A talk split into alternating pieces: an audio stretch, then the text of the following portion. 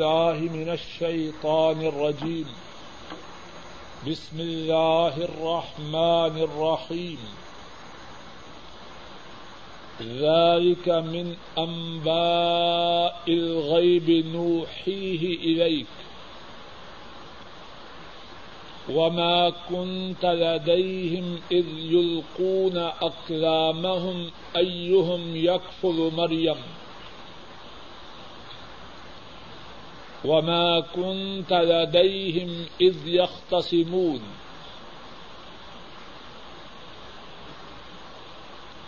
یہ غیب کی خبریں ہیں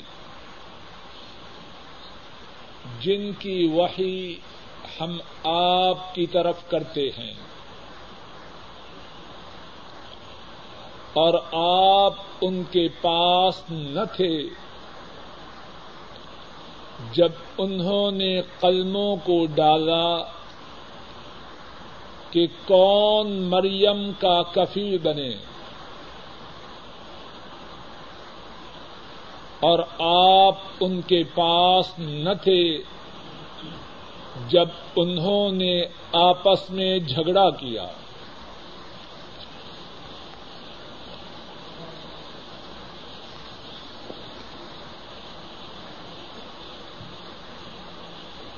گزشتہ درس میں اللہ کی توفیق سے حضرت مریم علیہ السلام کے واقعہ کی ابتدا ہوئی۔ جبریل امین ان کے پاس تشریف لائے۔ اور انہیں بشارت دی کہ اللہ نے انہیں چنا ہے اور انہیں پاک کیا ہے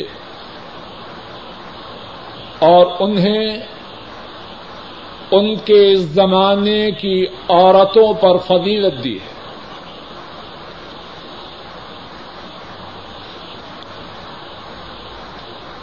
اور اس کے بعد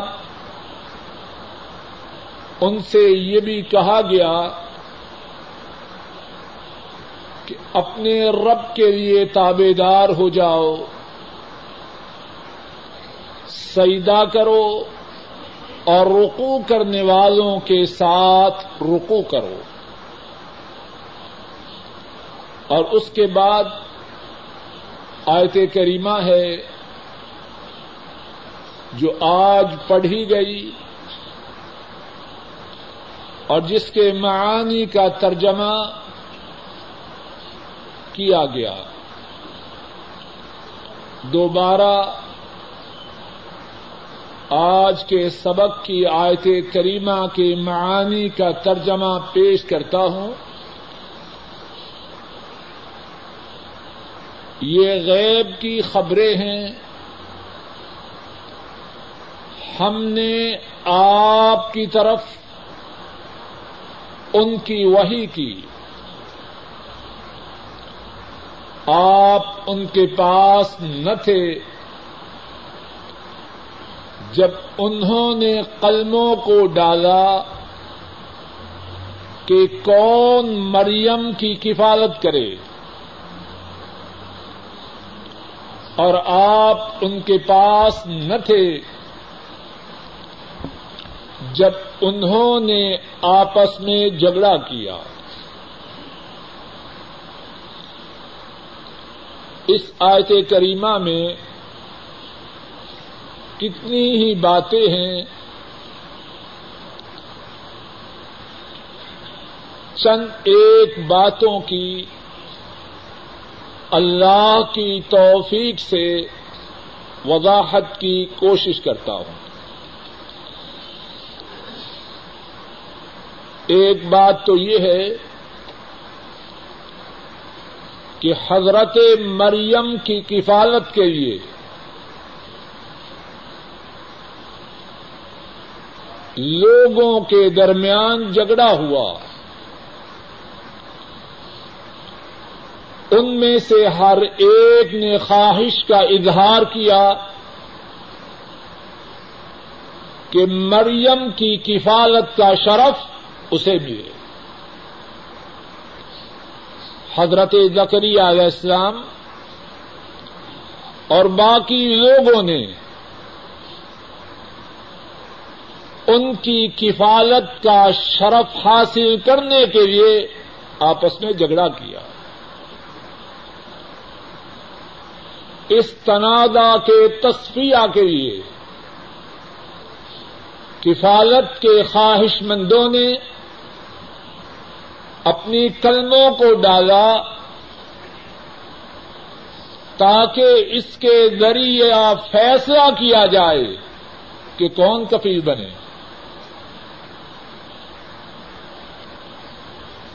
ذرا غور کیجیے حضرت مریم کی والدہ کی دعا پر جو پہلے ہم پڑھ چکے ہیں۔ از قالت امرت عمران، رب انی نظرت لك ما في بطني محررا،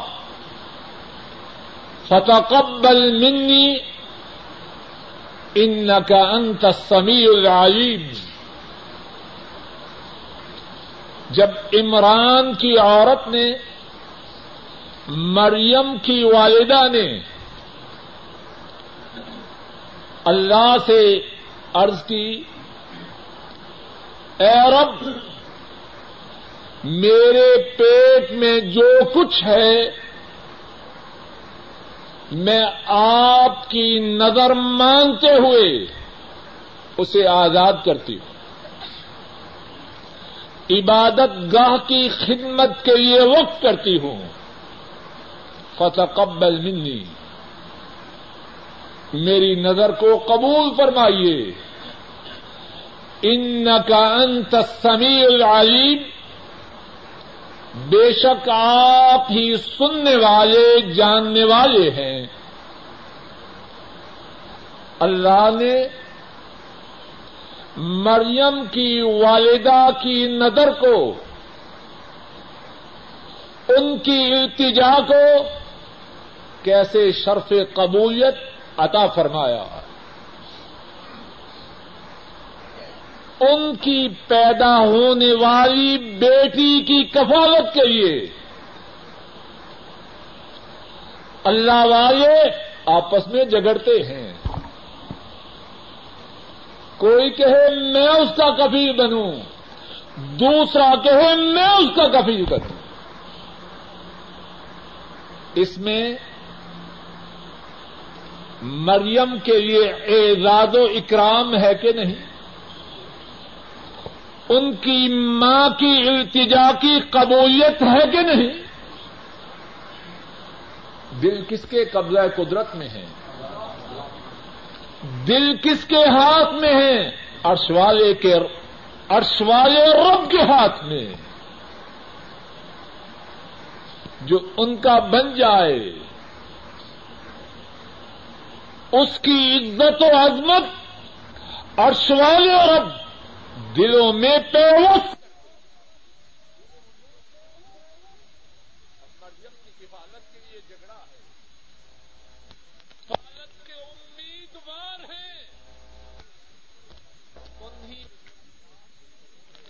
اللہ کے نبی حضرت زکری علیہ السلام ہیں۔ کتنی شان ہے مریم کی۔ اور کتنی کرم نوازی ہے عرش والے رب کی۔ اپنی بندی کی التجا کو قبول فرمایا۔ اور پیدا ہونے والی بچی کی اس طرح عزت و تقریب فرمائی۔ ایک اور بات اس آیت کریمہ میں یہ ہے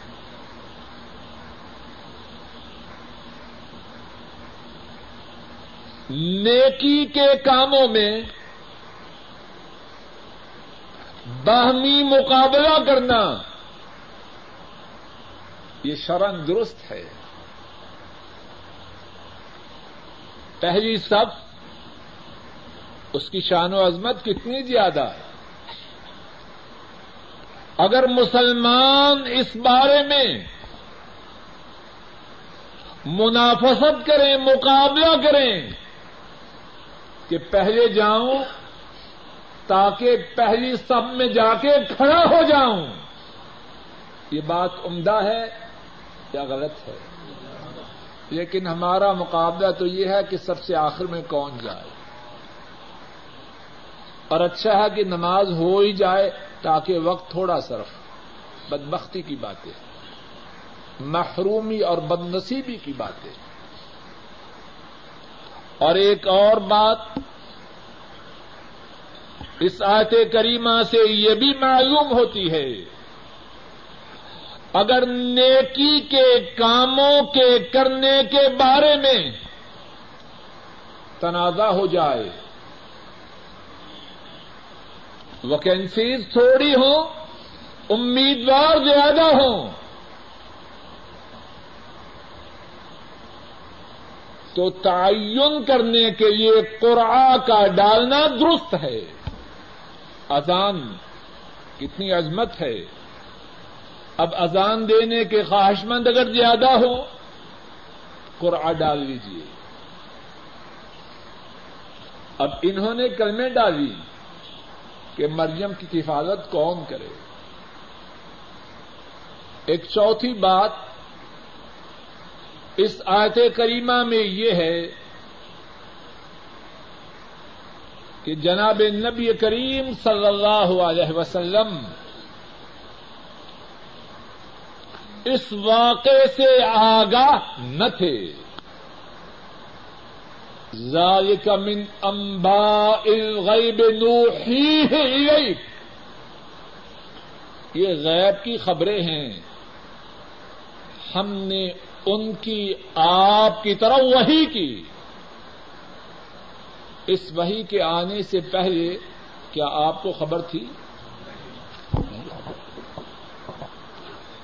اور دوسری بات اسی کے متعلق، وما کن وما کن تلادئیم از یلقون اقلامهم ایہم یکفل مریم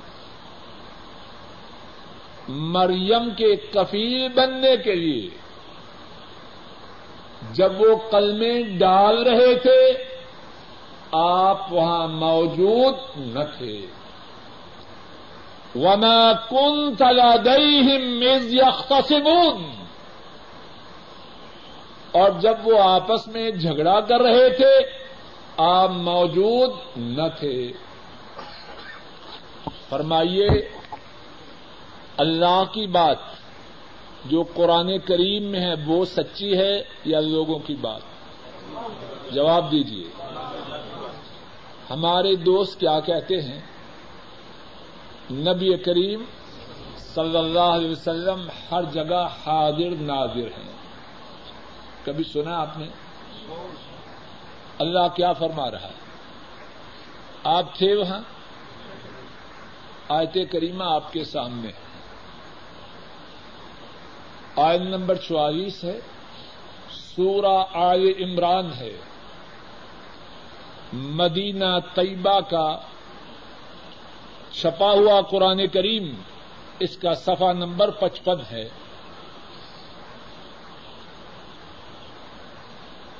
آپ موجود تھے۔ اب بھی سنیے گھروں میں جا کے قرآن کریم کے معانی کے جو تراجم ہیں ان کو بھی دیکھ لیجیے اللہ فرما رہے ہیں، آپ موجود نہ تھے۔ اب اللہ کی بات مانے یا ان کی مانے کہتے ہیں، ہر جگہ حاضر ناظر۔ غلط بات۔ قرآن کریم اس بات کی نفی کرتا ہے۔ اور ایک مقام پہ نہیں۔ کئی ایک مقامات پر اسی بات کو بیان فرمایا۔ ذرا سفا نمبر دو سو سینتالیس نکالیے۔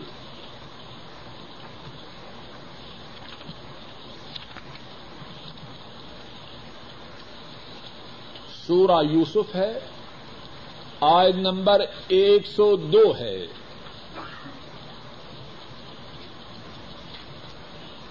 نیچے سے تیسری سطر ذالک من انباء الغیب۔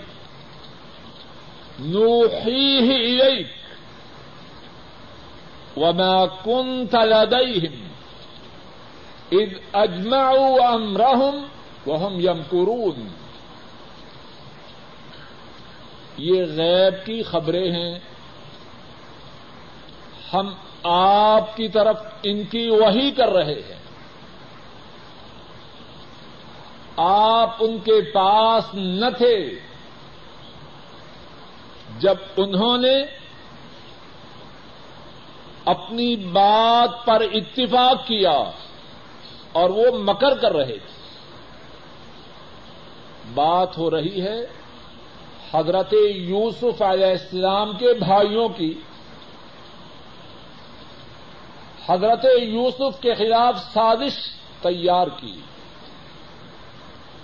کنویں میں پھینکو اور لائن کلیئر کرو۔ اب اللہ نے اس واقعہ کو بیان فرمایا اور ساتھ ہی فرمایا، یہ غیب کی خبر ہم آپ کو بتا رہے اور جب وہ یہ سازش تیار کر رہے تھے، آپ ان کے پاس موجود نہ تھے۔ کس کی بات سچی اللہ کی یا ان کی؟ سفا تین سو اکانوے نکالیے۔ Three nine one.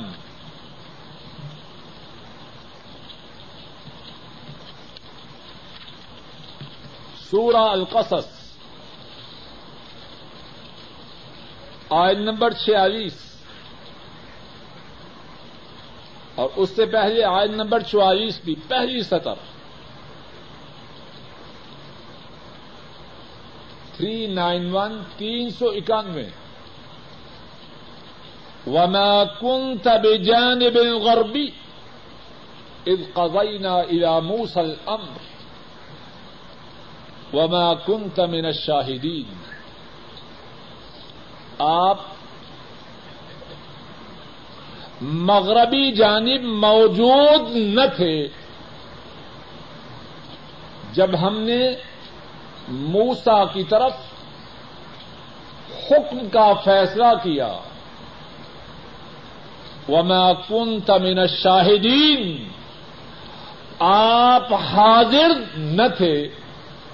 اللہ کے حاضر نہ تھے اور یہ کہ حاضر بھی ہیں، ناظر بھی اور پھر اس کے بعد دیکھیے چوتھی سطر میں آئن نمبر چھیالیس۔ وما كنت بجانب الطور۔ اذ نادينا ولكن رحمة من ربك۔ لتنذر قوما ما أتاهم من نذير لتنذر قوما ما أتاهم من نظير من قبلك لعلهم يتذكرون. اور نہیں تھے آپ تور کے پہلو میں جب ہم نے آواز دی، لیکن یہ رحمت ہے تیرے رب کی طرف سے۔ تاکہ تو اس قوم کو ڈرائے جن کے پاس آپ سے پہلے کوئی ڈرانے والا نہیں آیا، شاید کہ وہ نصیحت حاصل کر جائے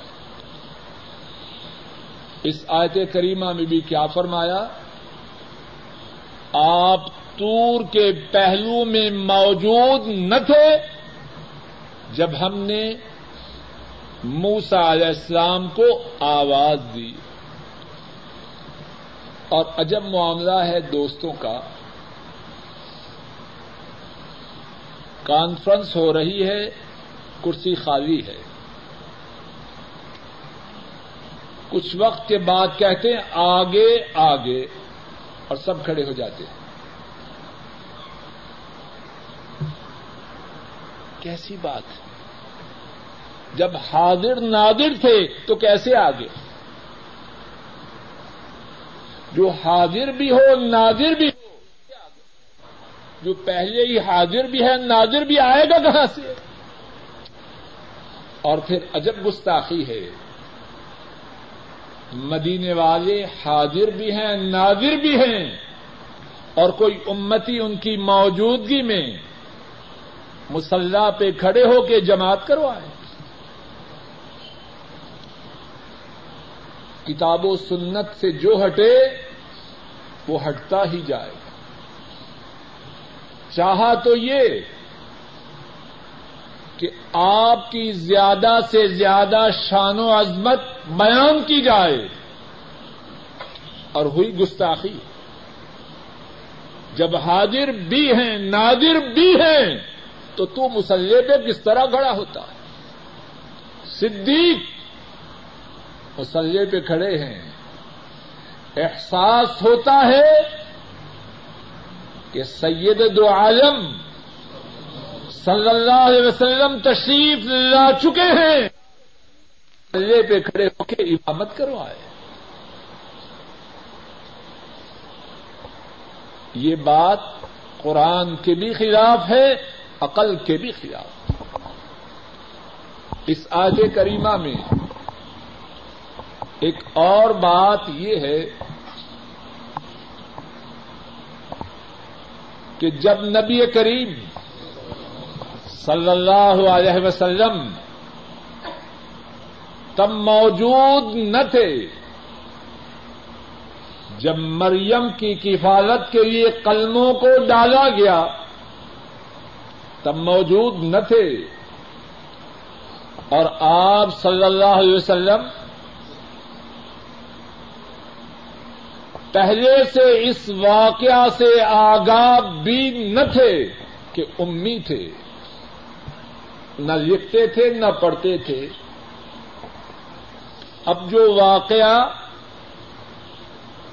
اتنی تدقیق سے اور اتنی تفصیل سے بتلا رہے ہیں، یہودیوں کو بھی، نصرانیوں کو بھی مشرقوں کو بھی آپ کو اس واقعہ کی خبر کس نے دی؟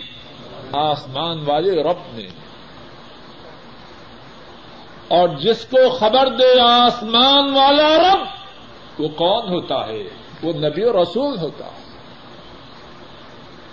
اسی آیت کریمہ میں جناب نبی کریم صلی اللہ علیہ وسلم کی نبوت و رسالت کی ایک بہت بڑی دلیل بھی ہے۔ نہ تب موجود تھے۔ امی ہیں، سب جانتے ہیں۔ نہ لکھنے سے آگاہ، نہ پڑھنے سے آگاہ۔ اور خبر وہ بتلا رہے ہیں کہ بڑے سے بڑے دشمن بھی اس کی حقانیت اور صداقت کو چیلنج نہ کر سکے تو ایسی خبر کے دینے والا اس کی خبر کا جو سورس ہے، مصدر ہے، وہ کیا ہے؟ عرش والے رب کی طرف سے وہی ہے۔ اور جس کے پاس عرش والے رب کی وہی آئے، وہ نبی رسول ہوتا ہے۔ اگلی الملائکہ۔ یا مریم ان اللہ یبشرک بکلمت من، اسمه المسيح ابن مريم، وجيها في الدنيا والآخرة، ومن المقربين.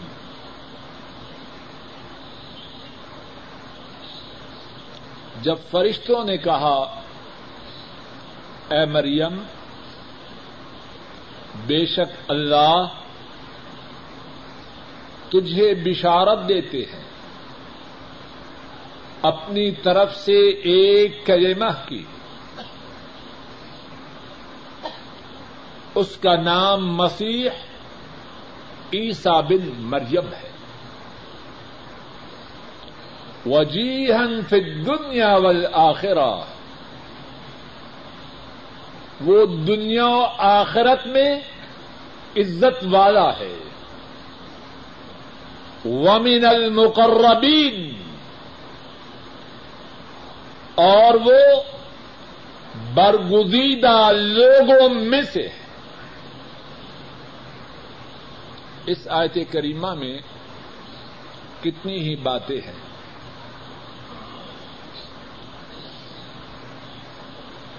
اور ان باتوں کے عرض کرنے سے پہلے آیت شریفہ کا اجمالی مفہوم عرض کر دوں۔ اس آیت کریمہ میں ذکر ہو رہا ہے، اللہ کی طرف سے حضرت جبریل کے ذریعے مریم علیہ السلام کو حضرت عیسیٰ کی پیداش کی بشارت دینے کا۔ اور جو باتیں ہیں وہ یہ ہیں، یا ان میں سے کچھ باتیں یہ ہیں کہ حضرت عیسیٰ علیہ السلام ان کی پیداش عام انسانوں سے ہٹ کر صرف اللہ کے کلمہ سے ہوئی۔ اور اللہ کے کلمہ سے کیا مراد ہے؟ اللہ نے کہا، ہو جا، اور ان کی پیداش ہو گئی۔ انما امرہ اذا اراد شيئا ان يقول له كن فيكون اللہ کے ہاں معاملہ تو یہ ہے جب وہ کسی بات کا ارادہ فرما کن کہیں ہو جا اور وہ چیز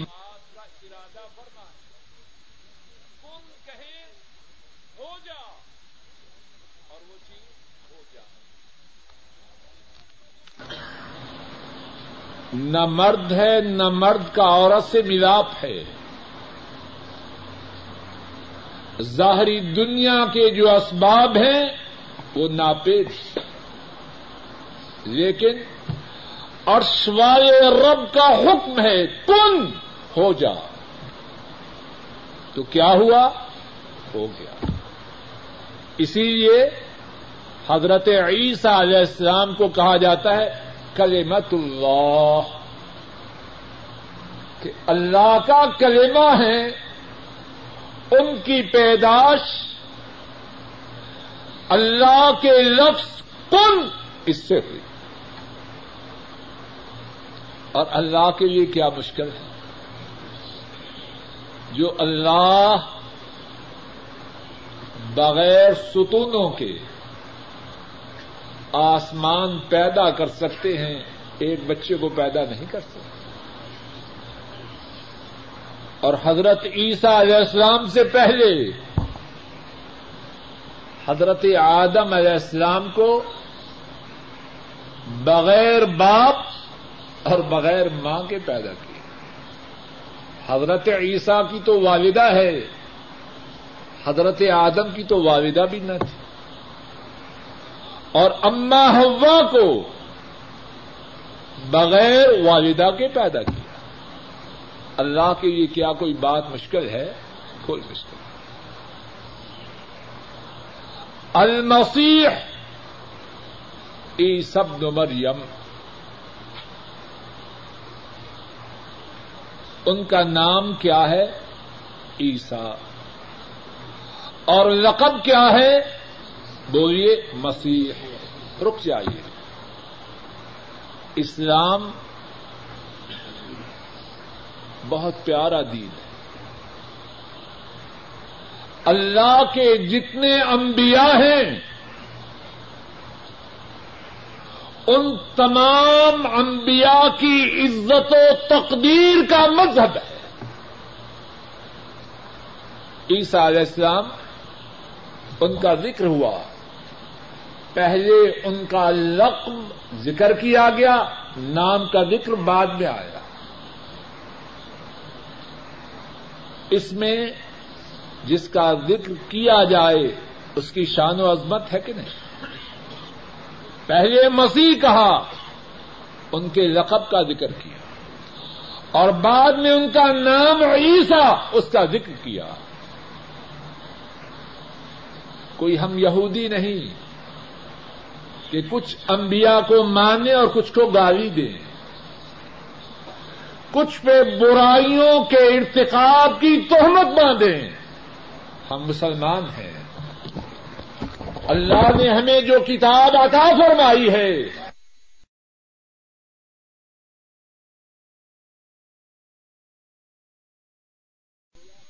سب انبیاء کی عزت و تقریب۔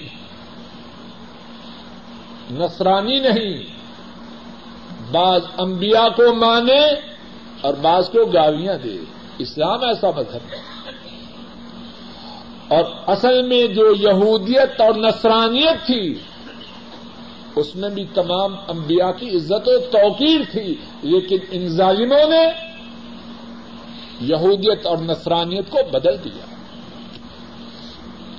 مسیح کا لقب حضرت عیسیٰ علیہ السلام کو کیوں دیا گیا؟ مفسرین نے اس کے ایک سے زیادہ اسباب بیان کیا ہے۔ مسیح مسحا سے ہے۔ مسحا اس سے ہے مسیح۔ اور مسحا کا ایک معنی ہے چھونا۔ ان کو مسیح کیوں کہا گیا؟ مادر زاد انڈے کو چھوتے۔ اللہ کے فضل و کرم سے بینائی پلٹ آتی۔ کوڑے کو چھوتے۔ رب کریم کے فضل و کرم سے ایک دم درست ہو جاتے۔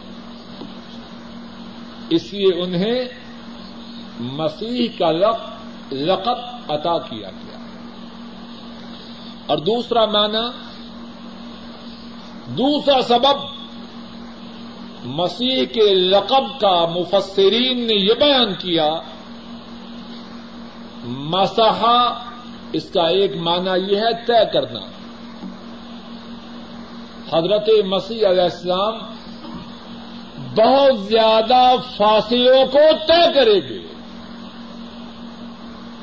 زمین کے بہت زیادہ فاصلوں کو طے کریں گے۔ اسی لیے ان کا لقب مسیح ٹھہرا۔ اب یہاں ایک اور بات ہے۔ ایک مسیح دجال بھی ہے۔ اس کے نام کے ساتھ بھی مسیح ہے۔ اس کا کیا سبب ہے؟ مفسرین نے اسے مسیح کہنے کے بھی ایک سے زیادہ اسباب بیان کیے۔ ایک سبب یہ ہے کہ وہ کانا ہے۔ اس کی آنکھ پر اس کی آنکھ کو لپیٹا گیا ہے کور کیا گیا ہے ایک آنکھ سے کانا ہے ایک آنکھ لپیٹی گئی اس کو مسیح کہا گیا مذمت کی وجہ سے بات سمجھ میں آئی کہ نہیں اس کی ایک آنکھ کو لپیٹا گیا اور دوسرا سبب یہ بیان کیا گیا کہ وہ بھی بہت زیادہ زمین کے فاصلوں کو طے کرے گا۔ حضرت عیسیٰ خیر کے لیے اور وہ بدبخت شر کے لیے۔ اللہ اس کے فتنے سے ہم سب کو محفوظ کرنا سب نو مریم۔ ایک اور بات اس آیت کریمہ میں یہ ہے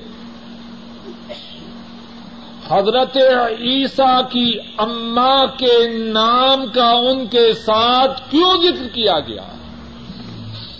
قرآن کریم میں حضرت نو علیہ السلام کا نام ہے کہ نہیں؟ ذکر ہے ان کی اما کا یا ابو کا؟ حضرت ابراہیم علیہ السلام، بولیے، ذکر ہے ابراہیم بن فلان، حضرت موسا حضرت ہارون حضرت یونس، حضرت ایوب، شاید کسی کے ساتھ بھی ان کے والد یا اماں کا ذکر نہیں۔ حضرت عیسیٰ علیہ السلام کے ساتھ ان کی والدہ کا ذکر کیا۔ عیسیٰ بن مریم کیوں؟ اس میں نشانی ہے اللہ کی قدرت کی۔ اے لوگوں عام نظام یہ ہے، فلاں فلاں مرد کا بیٹا عیسا اس کا باپ نہیں۔ اس کی پیداش باپ کے بغیر اللہ کے حکم سے ہوئی، اس لیے نسبت کی گئی عیسا بن مریم۔ عیسا کا باپ نہیں۔ اگر باپ ہوتا تو یہ نہ کہا جاتا عیسا بن مریم، بلکہ ان کے باپ کے نام کا ذکر کیا جاتا۔ وجیحن فی دنیا والآخرہ۔ ایک اور بات اس ساحت کریمہ میں یہ ہے کہ عیسیٰ علیہ السلام دنیا میں بھی شان والے۔ اور آخرت میں بھی عزت و مقام والے اسلام انبیاء کی عظمت کا درس دیتا وجیحن فی دنیا والآخرہ۔ دنیا میں بھی عزت والے، آخرت میں بھی شان و عظمت والے۔ ومن المقربین، عیسیٰ علیہ السلام اللہ کے برگزیدہ بندوں میں سے ہیں۔ تو اس آیت کریمہ میں حضرت مریم کو بشارت دی گئی۔ عیسیٰ علیہ السلام کی اور بتلایا گیا کہ اللہ کے کریمہ سے پیدا ہوں گے اور اللہ کے ہاں ان کی دنیا و آخرت میں بہت بلند و بالا شان و عزبت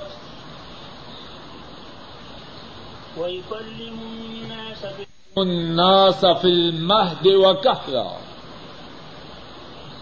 ومن الصالحين۔ اور عیسا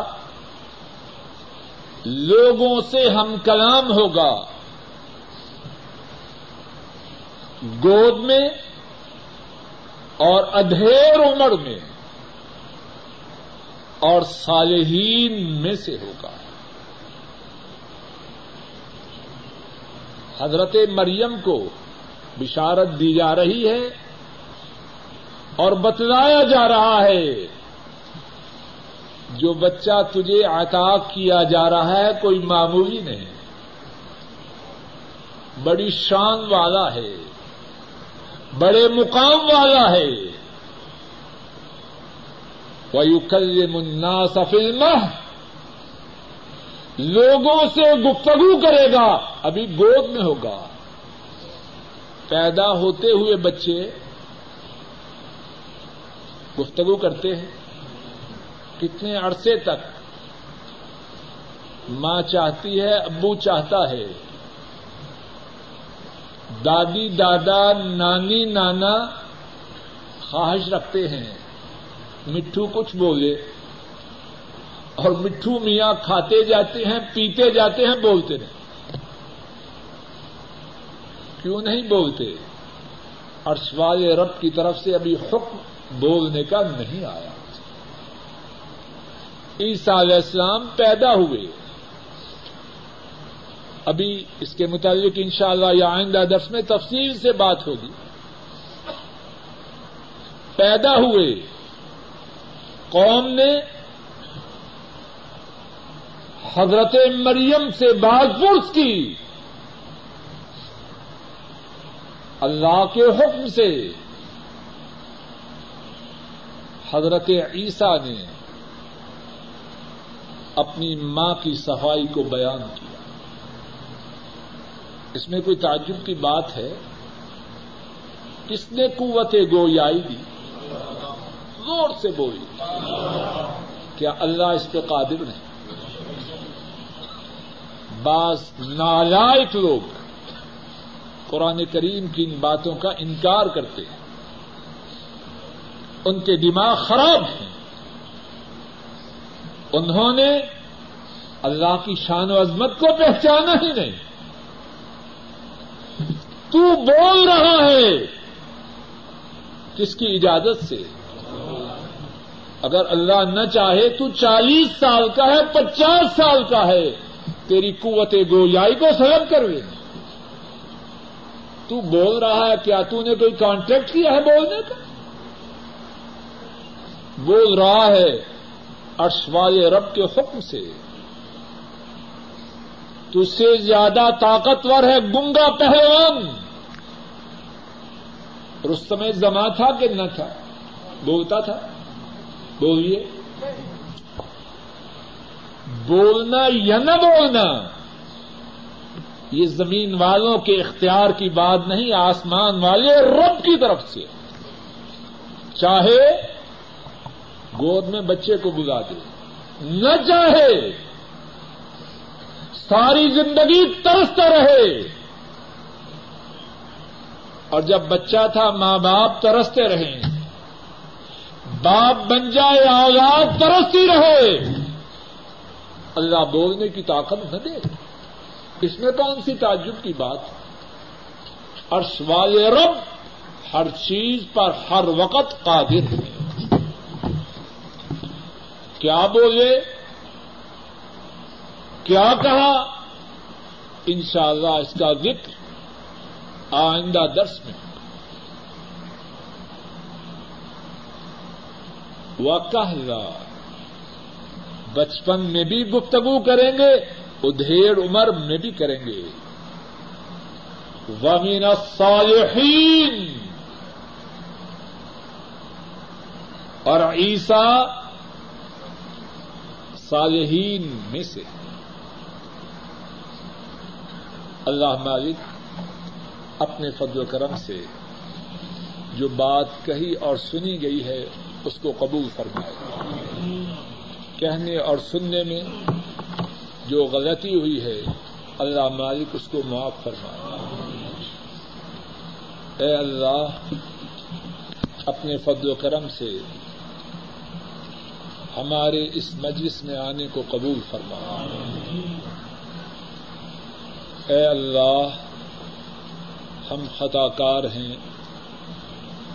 ہمارے بات کے کرنے میں بھی غلطیاں ہیں، سننے میں بھی کوتاہیاں ہیں۔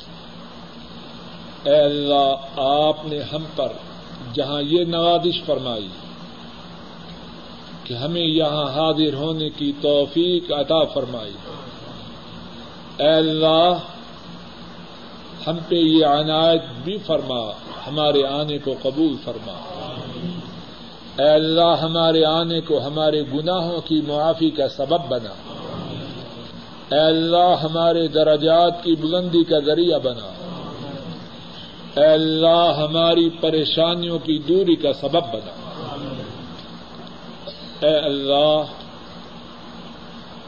ہم میں سے جن کے ماں باپ فوت ہو چکے ہیں، اے اللہ ان پر لا تعداد رحمت فرما۔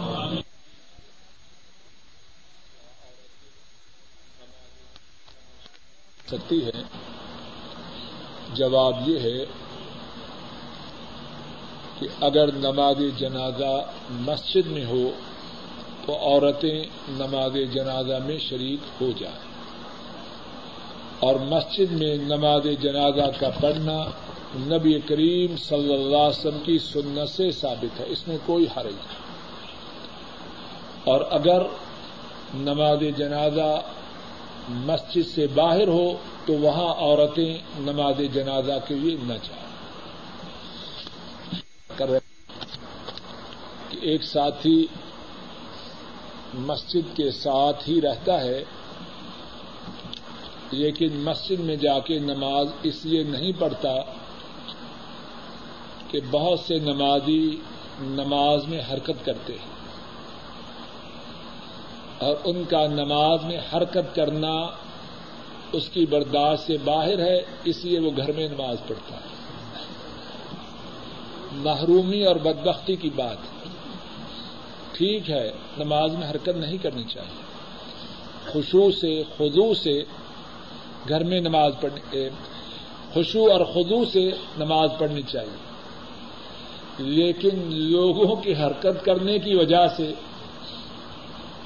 وہ مسجد میں جا کے جماعت کے ساتھ نماز ہی نہ پڑھے، تو یہ اس بات کی دلیل ہے کہ شیطان نے اسے دھوکہ دیا۔ جماعت کے ساتھ مسجد میں جا کے نماز پڑھنا واجب ہے، فرض ہے۔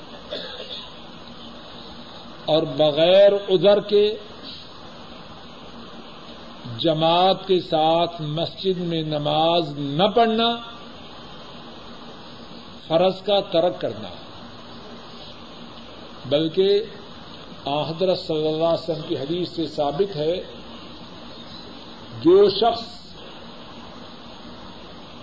بغیر ادھر کے جماعت چھوڑے، گھر میں نماز پڑھے، اس کی نماز ہی نہیں۔ تو یہ ساتھی لوگوں کی حرکت سے اتنا نہ ڈرے، مسجد میں جا کے جماعت کے ساتھ نماز پڑھے۔ اور اگر ہو سکے تو جو حرکت کرنے والے ہیں، انہیں پیار سے، محبت سے سمجھاؤ۔ نہ سمجھے تو اپنا کھانا خراب تو نہ کرے۔ طلب کیا، مرد نے نہ دیا۔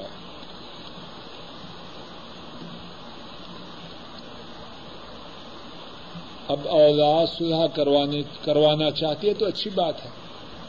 خدا تو واقع نہیں ہوا۔ جب مرد ماننا ہی نہیں تو خدا تو نہ ہوا۔ اب اولاد صلح کروانا چاہتی اچھی بات ہے۔ اللہ تعالی اولاد کی اس نیک کوشش کو پورا فرمائے۔ کہ علماء امت آئمہ دین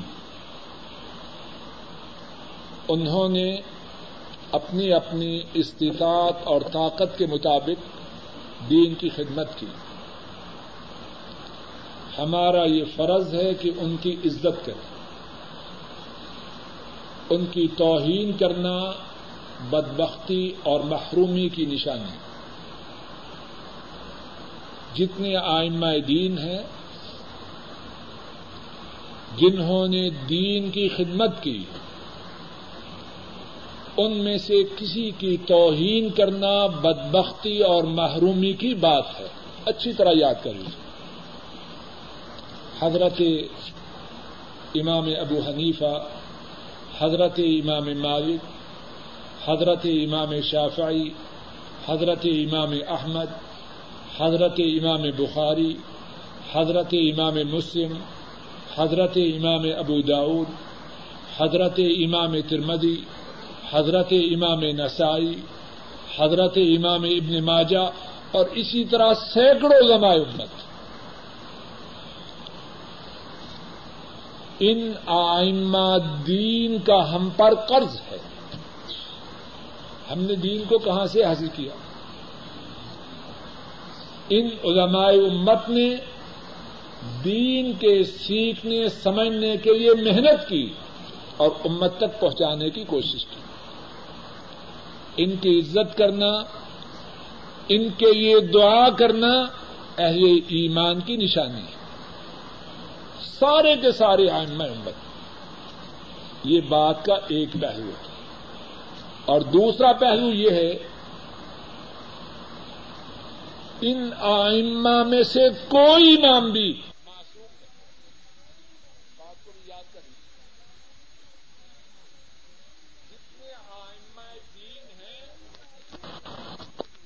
کوئی معصوم نہیں۔ ان کی بہت سی باتیں درست ہیں اور کئی باتیں غلط بھی ہو سکتی۔ ہیں ان اماموں میں سے کسی امام پر جبریل امین آسمان سے وہی لے کے نہ آتے۔ اور جس پہ وہی نہ آئے، اس سے غلطی ہو سکتی ہے کہ نہیں؟ بولیے۔ اور اسی لیے آئمہ امت نے فرمایا کہ جب دیکھو ہماری کوئی بات صحیح حدیث کے خلاف ہے، ہماری بات کو چھوڑ دو اور صحیح حدیث کو لے لو۔ آئمہ کی عظمت و عزت لازمی امر بات ہو چکی۔ دوسری بات یہ بھی یاد کر لیجیے کسی امام کی کوئی بات اگر ثابت ہو جائے، قرآن کے خلاف ہے، حدیث کے خلاف ہے، فوراً اس کو چھوڑ دیجیے فوراً چھوڑ دیجیے قرآن و سنت کی بات پہ عمل کیجیے اور اس امام کے لیے دعا کیجیے اللہ اس پہ رحم کرے۔ اس نے دین کے لیے جو خدمت کی ہے، اس کو قبول کرے۔ اور جو غلطی ہو گئی اللہ اس کو معاف کرے۔ بعض لوگ یہاں بھی ضد کرتے ہیں۔ کہتے ہیں جی کیسے ممکن ہے کہ امام ہو، غلطی کرے؟ وہ یہ بات سمجھے کہ کوئی امام امت میں سے ابو بکر سے بڑا ہے، جواب دیجیے عمر فاروق سے بڑا ہے عثمان غنی سے بڑا ہے، علی مرتضی رضی اللہ تعالی عنہ مجمعین ان سے بڑا ہے۔ اے اللہ کے بندے، کتنی ہی دفعہ ان سے بھی بات غلط ہو گئی۔ اب موقع نہیں تفصیل کا، پھر کسی موقع پہ تفصیل سے عرض کروں گا۔ چھوٹی چھوٹی مثال دیتا ہوں مختصر سے انداز میں۔ نبی کریم صلی اللہ علیہ وسلم فوت ہوئے۔ حضرت عمر نے کیا کہا؟ آپ فوت نہیں ہوئے۔ جس نے کہا فوت ہو گیا میں اس کا سر قلم کر دوں۔ اور فرمایا، یہ منافقوں کی بات ہے کہ کوئی کہے کہ نبی سم فوت ہو حضرت ابو بکر آئے، قرآن کریم کی آیت پڑی وما محمد اللہ رسول قد خلط من کا بھی ہے رسول محمد سم اللہ کے رسول ہیں اور آپ سے پہلے رسول دنیا سے روانہ ہو گئے.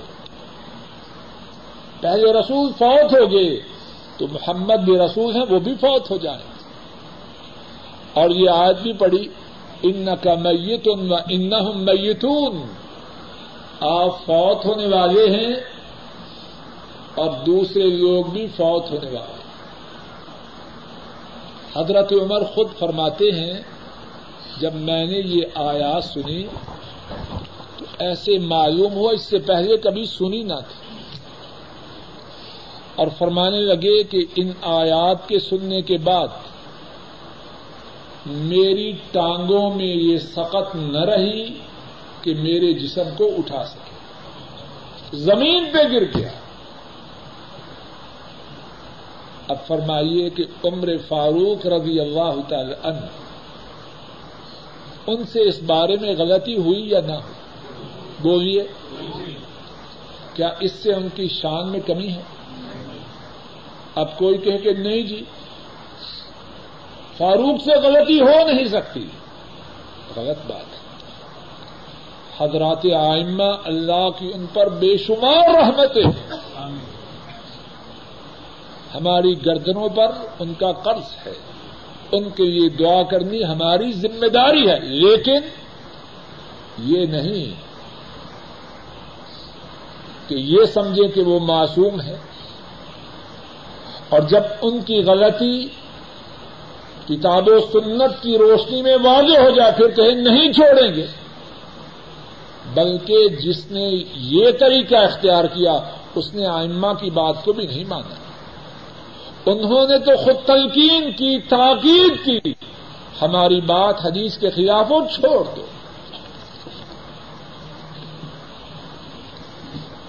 رکو اور سجدہ میں کم از کم تصویر تین مرتبہ پڑھنی چاہیے اور زیادہ مرتبہ جتنا بھی پڑھے اتنا ہی اچھا ہے۔ لیکن اگر امام وہ یاد رکھے، امام بہت زیادہ تصویر نہ پڑھے امام اعتدال کی راہ اختیار کرے کہ اس کے پیچھے مقتدی ہیں، شاید کوئی بیمار ہو حاجت مند ہو۔ ایسا نہ ہو کہ زیادہ تصویریں پڑے اور آئندہ نماز میں مقتدی غائب ہو۔ تنہا نماز پڑھے، زیادہ سے زیادہ پڑھے۔ جب امام ہو، سات پڑھے نو پڑھے اور کم از کم تین پڑھے اس میں عورتوں کی جو تصویریں میں ان پر چہروں کو ختم کر کے باقی ڈیزائن دیکھتا ہوں تو کیا کروں؟ اللہ تمہاری مدد کرے۔ ہاں سعودی عرب میں، پہلی صف میں جو ٹیک کے لیے جگہ ہے، اس کا کیا حکم ہے؟ میرے ذہن میں اس کا کوئی واضح جواب نہیں، لیکن ایک فائدہ جو بہت زیادہ اس میں نظر آتا ہے، وہ سترے کی بات ہے۔ نماز میں جو ضروری باتیں ہیں، ان میں سے ایک بات یہ ہے کہ نمازی کے آگے ستھرا ہو۔ اچھی طرح مسئلے کو یاد کر لیجیے پہلے بھی بیان کیا جا چکا ہے کیا نماز جنازہ میں سورہ الفاتحہ پڑھنی چاہیے کہ نہیں؟ جواب یہ ہے، نماز جنازہ میں سورہ الفاتحہ پڑھنا ضروری ہے۔ حضرت عبداللہ ابن عباس رضی اللہ تعالی عنہما، انہوں نے نماز جنازہ پڑھائی۔ تھوڑی سی اونچی آواز کے ساتھ سورہ الفاتحہ پڑھی اور باقی جو دعائیں تھیں وہ پڑھی اور بعد میں فرمایا، میں نے اس طرح نماز جنازہ اس لیے پڑھائی تاکہ تمہیں معلوم ہو جائے کہ یہ نماز جنازہ کا مصنون طریقہ ہے۔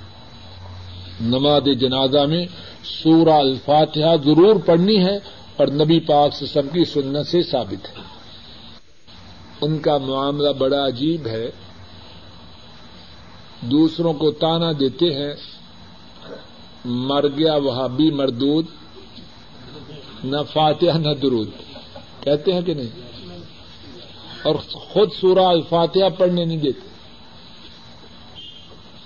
جہاں اللہ کے نبی صلی اللہ علیہ وسلم نے سورہ الفاتحہ پڑھی، امت کو سکھلائی، وہاں روکتے ہیں۔ اور جب آتے ہیں، جو دو رقطے باقی ہیں، ان میں سورہ الفاتحہ کے ساتھ کچھ اور پڑھے یا نہ پڑھے، جواب یہ ہے پڑھے اچھی بات ہے۔ اگر نہ پڑھے تو اس کی نماز تو ہو جائے گی، لیکن اگر سورہ الفاتحہ کے بعد قرآن کریم کی دیگر آیات یا دیگر صورتیں پڑھ لے تو اچھی بات ہے۔ رکت پڑھے تو کیا اس ایک رکت میں سنا پڑھے گا یا نہیں پڑھے گا؟ جواب یہ پڑھے گا۔ اب اس نے نئے سرے سے نماز کی ابتدا کی۔ جی نے پی ایل ایس اکاؤنٹ میں پاکستان میں روپے جمع کروائے اور وہاں سے اسے بارہ ہزار روپے اس رقم سے زیادہ ملے جو رقم اس نے جمع کروائی۔ جہاں تک میری معلومات